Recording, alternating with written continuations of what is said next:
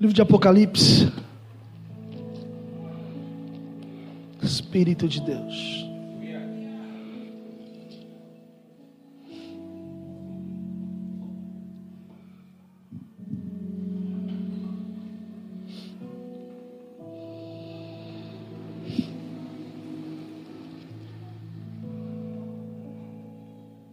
Aleluia.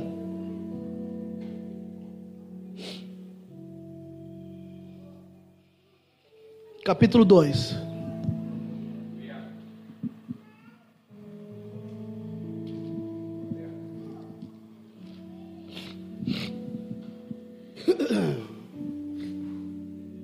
Aleluia.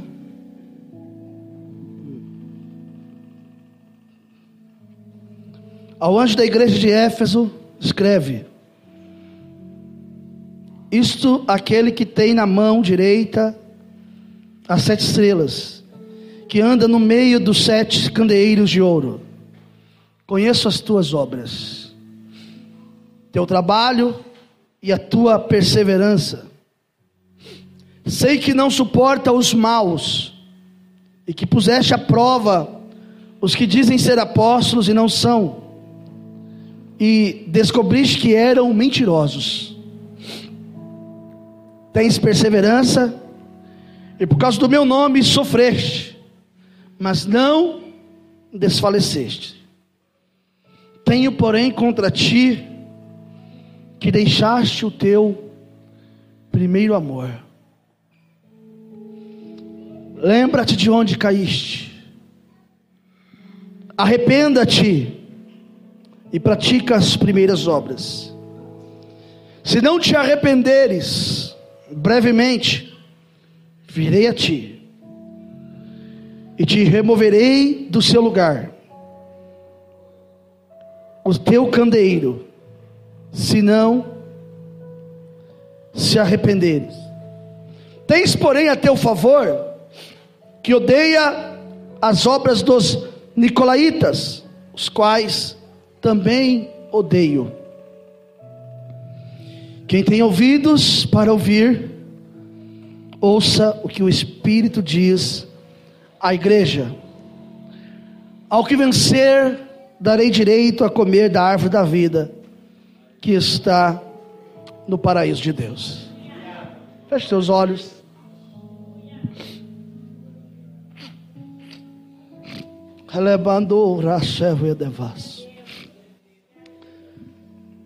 Senhor, fala conosco nesta noite. Precisamos ouvir tua voz. Muda a nossa história. Muda o sentido das coisas. Para que possamos entender os seus planos e os seus projetos nesta noite, Deus. Em o nome de Jesus. Amém. Amém? Amém, igreja? Estava eu na minha casa, se não me engano, acho que era na sexta-feira, sentado no sofá, esperando minha esposa e as crianças para vir para a igreja. E eu peguei a caneta e peguei a minha agenda e comecei a anotar uma mensagem que o Senhor vinha falando comigo.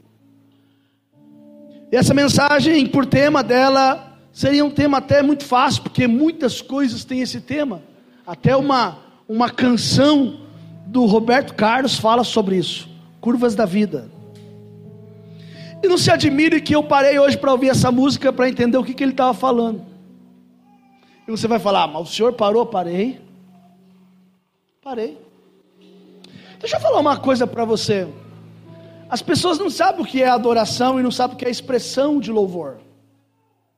Existem muitas canções que nós julgamos que tem mais expressão de louvor do que algumas que cantamos aqui na igreja. A minha esposa até falou: você está ficando doido? Ela, tá, tá, essa música que você está ouvindo aí, você está ficando doido. Mas eu falei: não, eu precisava ouvir, eu precisava saber. Eu, não, eu só sabia que tinha essa música, mas não sabia como que era. E a música fala de uma coisa que tem até a ver com o que eu vou falar hoje. Você acredita nisso? Porque a música fala de uma pessoa que loucamente pega um carro e começa a acelerar em curvas. E ele acelera em lugar que não se deve acelerar, porque só se pode acelerar em reta, não em curva. Em curva você pode reduzir sem frear, mas não acelerar e nem frear. E às vezes nós somos assim como essa canção do Roberto Carlos, agimos loucamente e queremos acelerar quando não é para acelerar. É um ditado que eu posso usar para você que eu usei esses dias aqui. É como alguém que coloca o carro na frente dos bois. Irmão, Deus está falando com você e você não está entendendo. Eu estou pregando para pessoas aqui que entrou num processo de curva e está acelerando. E falando, não. Só que curva não se acelera, curva se espera. Curva se fica atento ao que vai acontecer. E a mensagem que eu tenho para você nessa noite é: curvas da vida. A nossa vida é feita de curvas. O pastor José pregou uma mensagem gloriosa aqui na terça-feira, para quem não veio. E ele falou sobre um homem que carregou a cruz. E para quem não sabe, ele carregou a cruz até uma curva. A curva do Gólgota. Porque dali em diante ele já não podia carregar mais. Existem processos na nossa vida que são tratamentos de Deus conosco que nós não entendemos, nós não conseguimos compreender, e passamos a, a falar coisas que está longe daquilo que Deus quer que falamos, tudo porque nós não entendemos o agir de Deus. Damares canta uma canção que estão batendo tanto aí, mas eu disse esses dias que muita coisa que ela canta é verdade, porque ela disse: o agir de Deus é lindo na vida de quem é fiel. Às vezes tem provas amargas, mas sempre depois vai vir o sabor do mel. Quantos querem receber o mel de Deus? Diga amém. Quem está atento aqui, diga glória a Deus. Éfeso. Eu, essa aqui veio agora, irmão. Eu preparei a mensagem e faltou um, um terço. Eu falei, vou deixar para na hora. E veio agora. Quem foi Éfeso? Segunda igreja do Apocalipse. Uma igreja que servia, uma igreja que tinha por propósito em servir, em honrar, mas é uma igreja que se perdeu no meio do caminho. E ela deixa de existir para se tornar rios e águas. Tudo por causa do princípio. E o princípio, o princípio estava naquilo que Deus disse para eles. Olha o que Deus disse: Conheço tuas obras, conheço o teu trabalho, verso 2. Sei que puseste as provas, a provas que não são, tudo lindo, tudo maravilhoso. Mas eu tenho contra ti uma coisa. O que? O que eu tenho contra você é que você deixou o primeiro amor. Você deixou aquele amor maravilhoso, genuíno, gostoso. Você escolheu abandonar o primeiro amor. E nós somos assim. Há momentos na vida que nós pegamos caminhos e curvas como as curvas de Santos, como o Roberto cantou lá, e deixamos o primeiro amor. Roberto cantou essa música porque ele falava de um amor, de um amor que foi fracassado. E muitas pessoas, por causa de um fracasso, ele prefere acelerar nas curvas. Muitas pessoas, por causa de uma situação, ei, olhe para cá, que eu estou pregando. Ele prefere abandonar o seu barco, abandonar a sua chamada. E aí eu preparando sobre curvas da vida. Olhe para mim agora, por favor. Não sou tão feio assim para você não olhar. Deus estava dizendo para você assim: na curvas das, nas curvas da vida, a primeira coisa que você precisa entender é que existe uma chamada, ou existe um chamado. Diga, existe um chamado. Mais uma vez, diga, existe um chamado. Presta atenção. No capítulo 12 de Gênesis, no versículo 1, Deus chama um homem por nome de Abrão, um homem que não tinha filhos, e Deus fala para ele assim: sai da tua terra, da tua parentela, da casa de teu pai, dirija-te, vá à terra que eu te indicarei. Isso é uma chamada. Que chamada é essa? Chamada de romper um ciclo familiar. O propósito de Deus nunca foi que Abraão abandonasse sua família. Não é isso. O propósito de Deus, Deus é o Deus da família. O propósito de Deus não era que Abraão simplesmente virasse as costas, mas era que ele rompesse um ciclo, era que ele entendesse que uma nova família seria formada. E às vezes, você não está entendendo a chamada de Deus, porque eu estou falando aqui, você ainda não está entendendo. Deus está dizendo assim: isso que aconteceu com você, foi para que você rompesse um ciclo. E para que algo novo, extraordinário, maravilhoso acontecesse na sua vida.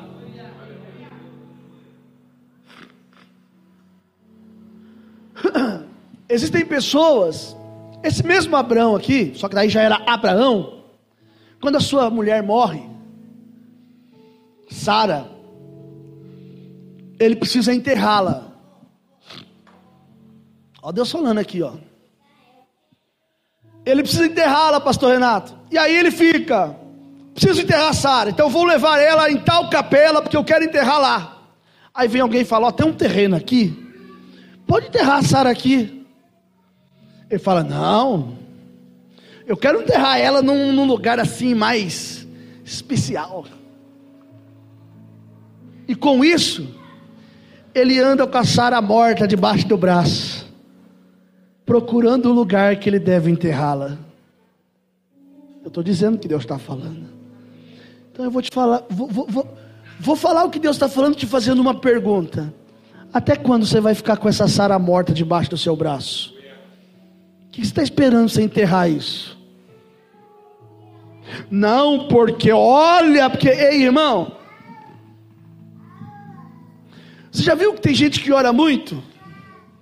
Por quanto tempo está orando por essa causa? Faz 10 anos. Ah, em 10 anos está orando por essa causa ainda? Pastor, porque eu devo desistir? Não, deve agir.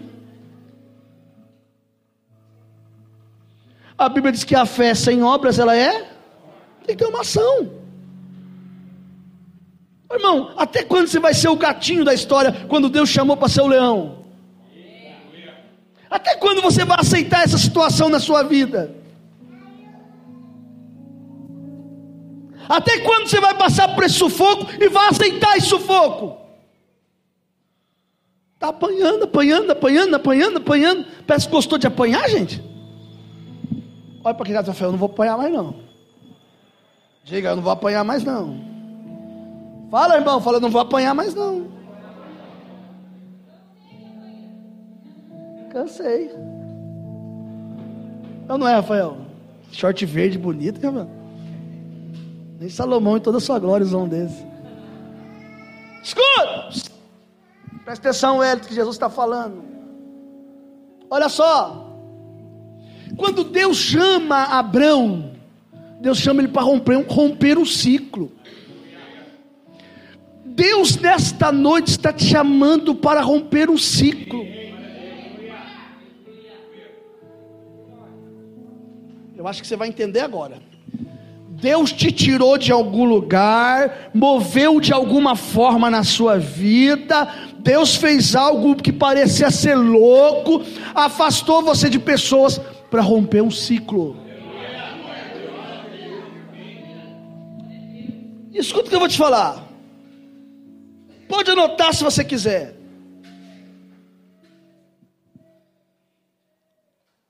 Aleluia. O pastor ele deixa as 99 e vai atrás de a dracma perdida. A mulher acende a luz, vai à casa e ela encontra. Agora o filho pródigo não. Ele sabe o caminho que ele foi, ele sabe o caminho que ele tem que voltar. Deu para entender? Não, entendeu não? Então deixa eu te falar uma coisa. As pessoas que você deixa quando você rompe um ciclo, eles ainda vão te procurar. Eu vou repetir porque acho que você não entendeu. Você não entendeu. Pega essa que eu estou falando aqui, ó. Quem está aqui, diga glória a Deus. As pessoas que você deixa quando você está rompendo um ciclo, eles vão te procurar. Sabe aquela pessoa que diz: Nunca mais eu faço negócio com você?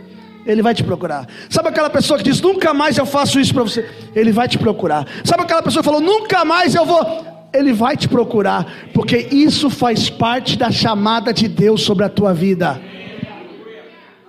É necessário romper um ciclo. O sair da sua parentela não significa eu estou abandonando, largou a mão, porque era tudo, não. Ó oh, Abraão, é necessário romper um ciclo.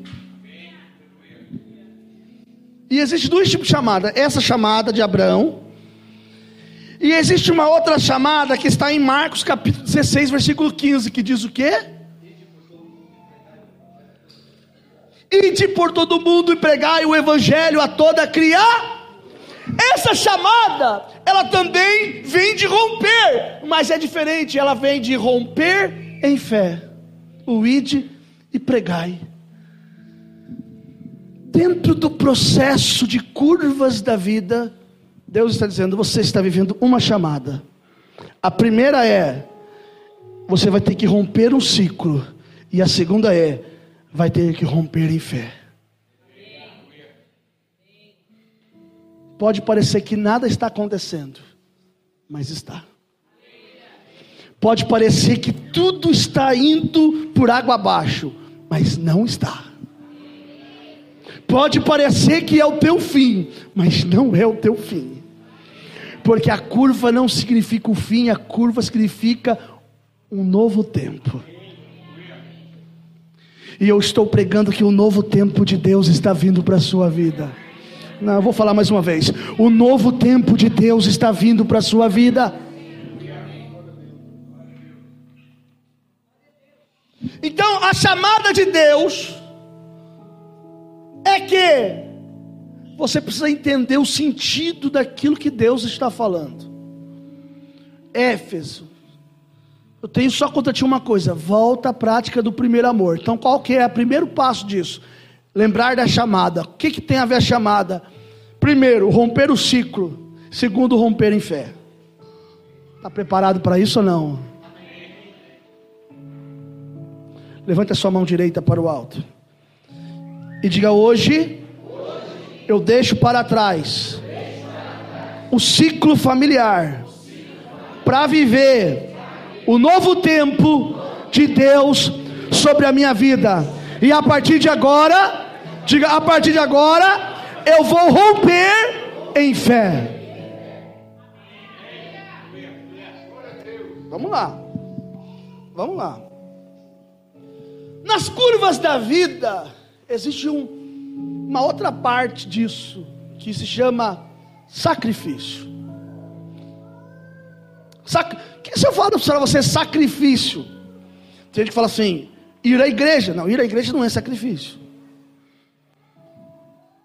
Sacrifício é sacrificar, matar algo em prol de outra coisa se dispor de algo em prol de outra coisa. E quando eu olho para a chamada, ei, presta atenção. Se você não quer ser Éfeso que se perdeu no meio do caminho, você tem que entender por esse sentido que eu estou indo aqui. Primeiro nós falamos de uma chamada: sai da sua terra e te pregar, amém? Agora eu quero falar de sacrifício. Sacrifício eu quero falar de Isaac. Em Gênesis 22, o mesmo Abraão Só que agora lá era Abraão, agora já é Abraão, Deus mudou o nome dele. De pai exaltado se tornou pai de grandes nações. Deus deu a Abraão o seu grande sonho, era um filho. E quando o menino cresce e atinge uma certa idade, alguns dizem 12, outros um pouco mais. Eu não posso dizer para você a idade certa, mas ele já tinha uma, um certo entendimento, porque mostra o diálogo dele com o pai, e que ele por muitas vezes já havia oferecido sacrifício com o pai. Aquele menino está um dia ali com seu pai, e de repente, oh, oh, Deus chama Abraão e fala: Abraão, você já viveu o primeiro passo das curvas da vida. Você já rompeu o seu ciclo familiar. E você já se tornou um grande um grande pregador, ou você já rompeu em fé. Agora vamos fazer o seguinte: vamos para o outro lado sacrifício. Capítulo 22 de Gênesis, verso 1 e 2. Deus olha para Abraão e fala: Abraão, pega o seu filho, o seu único filho, e oferece ele para mim em sacrifício. Isso é algo que eu preguei aqui nos 12 dias e no final do, do dia 31. Abraão, eu quero ser o filho. E você imagina o que se passa na mente de Abraão, sofrimento, angústia por algo tão terrível que aparentemente Deus havia lhe pedido.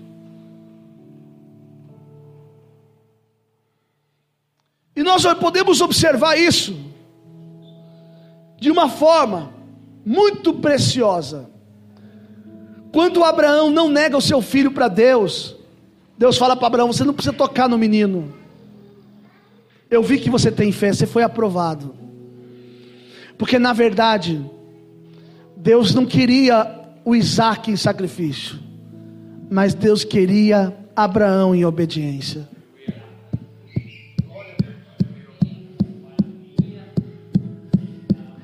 Melhor do que você estar aqui, Deus não te quer por sacrifício, Deus te quer por obediência. Deus te quer por um passo de obediência. O Senhor disse através de Samuel para Saúl, dizendo assim: que Deus tem mais prazer que se obedeça a sua palavra do que sacrifique. Ei, queridos, por maior ou por melhor que seja a sua oferta de manjar e de libação para a casa do Senhor, por melhor que seja, o que Deus quer não é esse sacrifício. O que Deus quer é você. E Deus está falando para você: você está entendendo que eu não abro mão de você? O diabo, meu e seu adversário, já está roendo as unhas se ele tem, ele já está arrumando as malas se ele tem por acaso porque a liberação de Deus na sua vida nesta noite é: você vai sair daqui curado, restaurado, livre, liberto para a honra e glória do nome do Senhor Jesus. Deus quer você, Abraão, Deus não quer o Isaac. Não, pastor, eu vou ser fiel no meu dízimo. Deus não quer o seu dízimo, Deus quer você. Quer dizer que eu não preciso dar o dízimo? Dízimo é consequência de graça, de fé. Deus quer você. Você é mais importante que o dízimo.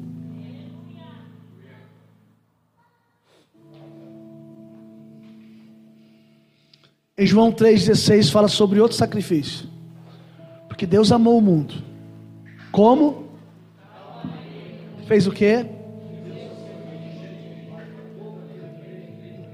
mas tenha a vida eterna. Quando falamos do sacrifício de Jesus, falamos do sacrifício para todos, por todos. Na curva da vida sempre vai ter uma chamada, e na curva da vida sempre vai ter sacrifício.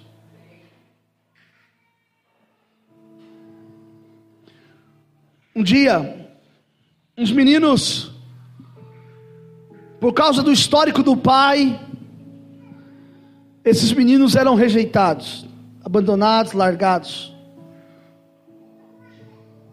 Eram adoradores, eram levitas, mas porque o pai se rebelou e a terra abriu e engoliu ele, seus filhos foram largados e abandonados. Falo de Coré. E os seus filhos eram levitas, mas não podia aparecer porque o histórico, ele carregava um peso, um peso do que o pai fez.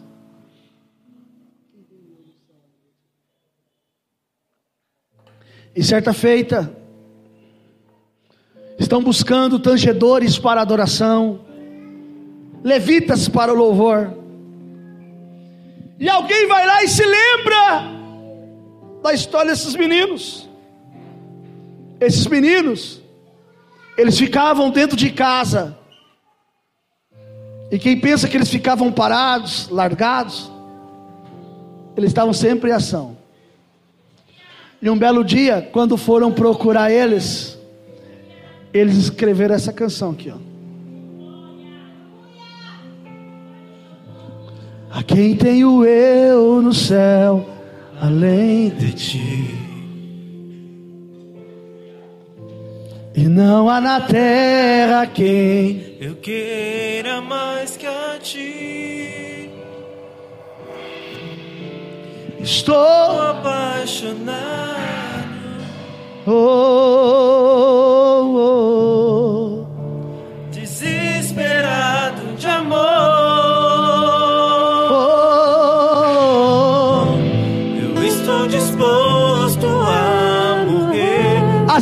escreve: A quem tenho eu no céu além de ti? E construirei no cume do monte um altar. E o sacrifício sou eu. O sacrifício sou eu. Eu sou esse sacrifício. E o sacrifício sou eu. Continua, continua, continua, continua. Vai, o que mais? Abro.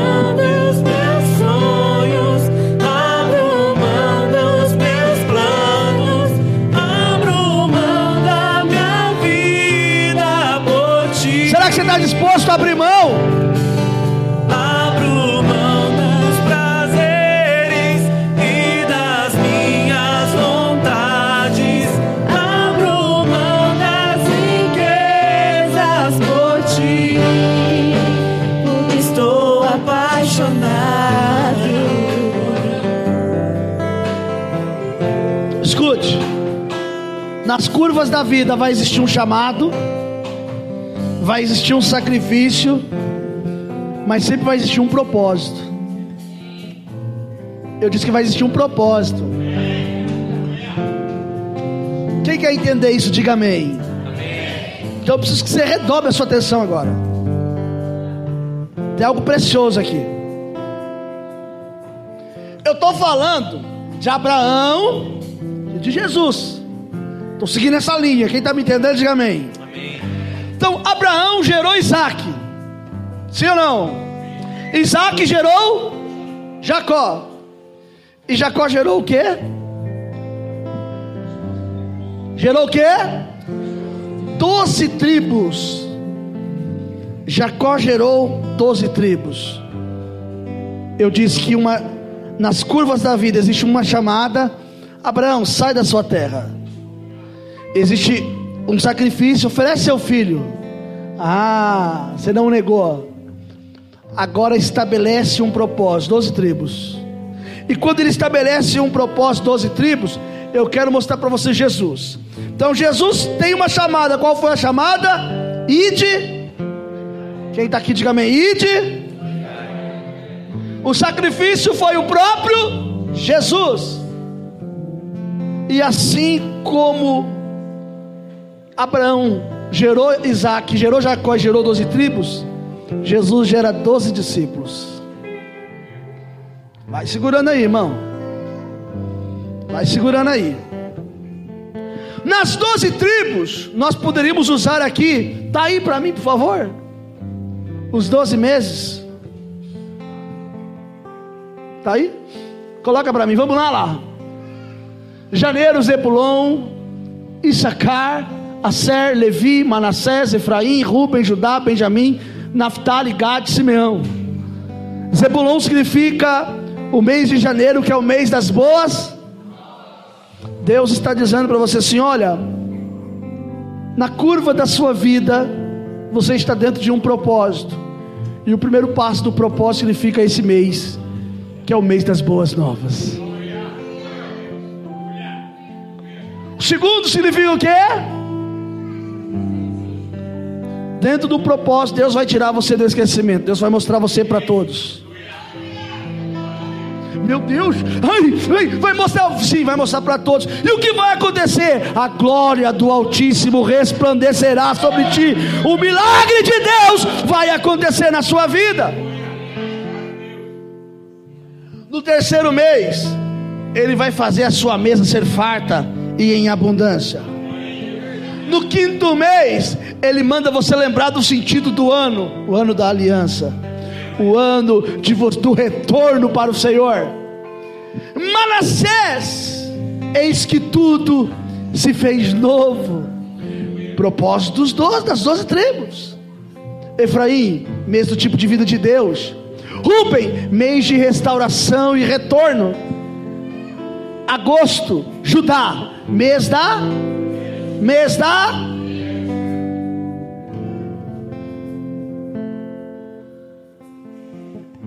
Aleluia. Setembro, Benjamim, mês de recuperar o perdido. Naftali, preciso de motivos corretos para prosperar. Preciso de motivos corretos, pois prosperar será natural. Deus está falando, procure motivos corretos, porque a prosperidade será natural. Novembro, a unção de conquista e restauração. Gad. E dezembro, mês que Deus responderá todos os pedidos. Agora, os doze discípulos. Isso aqui me deixou. Quando eu sentei para preparar, eu estava preparando agora, no final da tarde. Eu já tinha preparado a mensagem, mas eu estava escrevendo alguns detalhes que eu precisava. Jesus tinha doze discípulos. Quantos discípulos? Você conhece eles? Sabe o nome? Sabe mesmo? Vamos lá, vou ajudar vocês. Ó, repita comigo, André. Vai escrevendo para mim aqui, o, o, o Mel. De novo, André, Pedro, Tiago, João, Felipe, Natanael, Mateus, Tomé, Tiago, Judas Tadeu, Simão e Judas Iscariotes. Conseguiu escrever aí ou não? Foi muito rápido?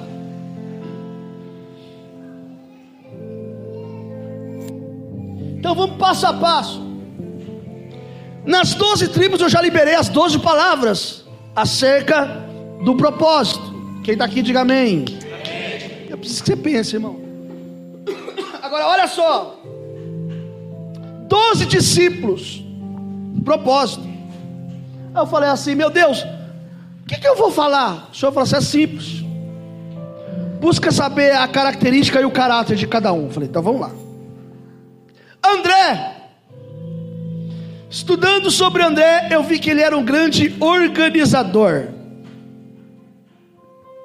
Deus está falando para mim assim: nas curvas da vida, você precisa ser um grande organizador. Se você não está entendendo, eu estou dizendo que Deus vai organizar as coisas na sua vida. Pedro, homem de decisão súbita, rápida. O famoso colérico. Ou alguns falavam que ele era sanguíneo. Aí é um pouquinho de cada, né? 50%. Né, acho que dos quatro temperamentos a gente sempre tem um pouco de cada, né? Tiago, Tiago, ele era criativo.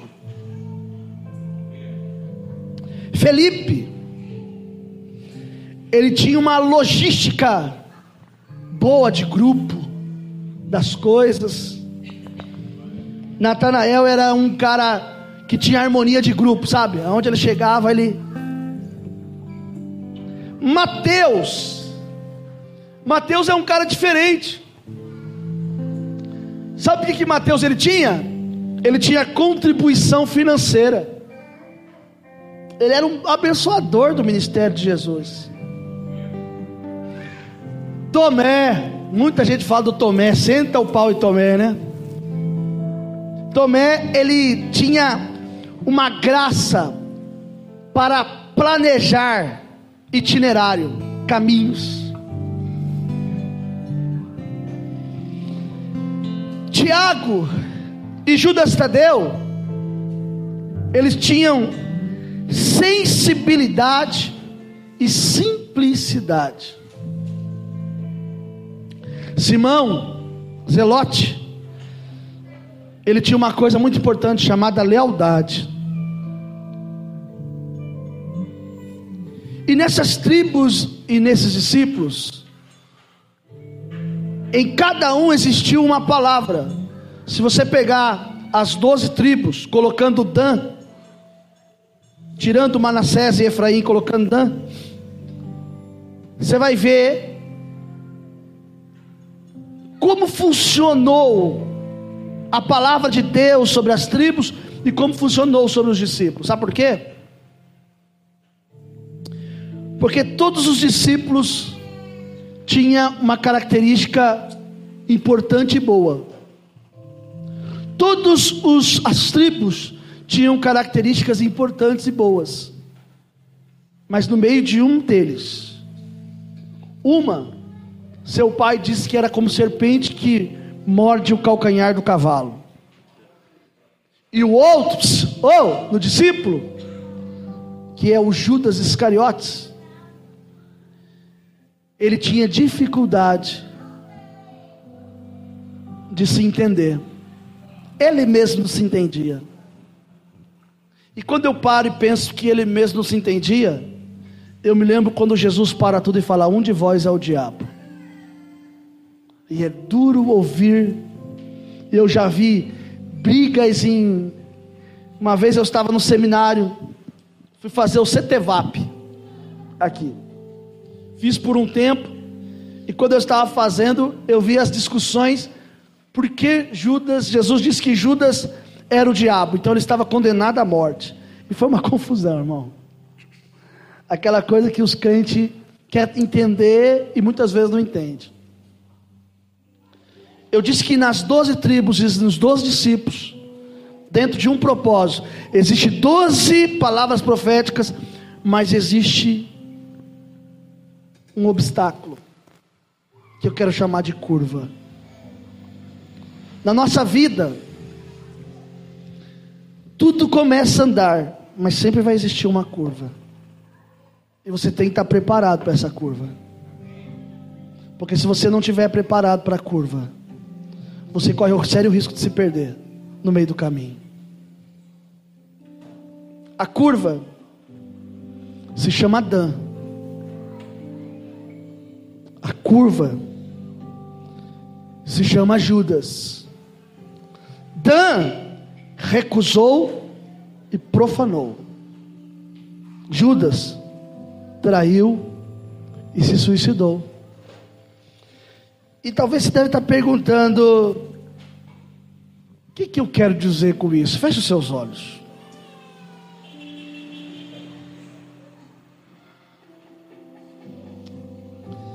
Qual área da sua vida que você está com medo? Que você está temeroso? Que parte aonde você chegou?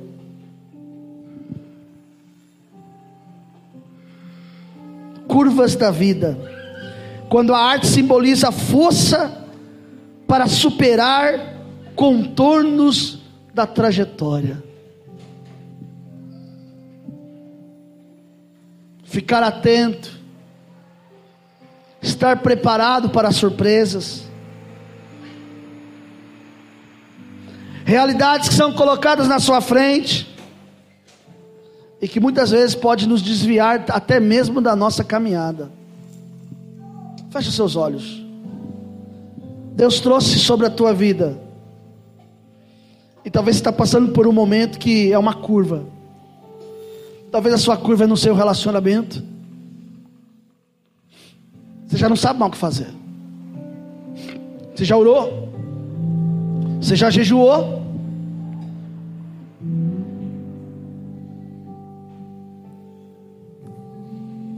Você já fez tantas coisas. Você está no ponto que você falou, Deus, já não estou aguentando mais. Me mata! Então eu quero dizer uma coisa para você.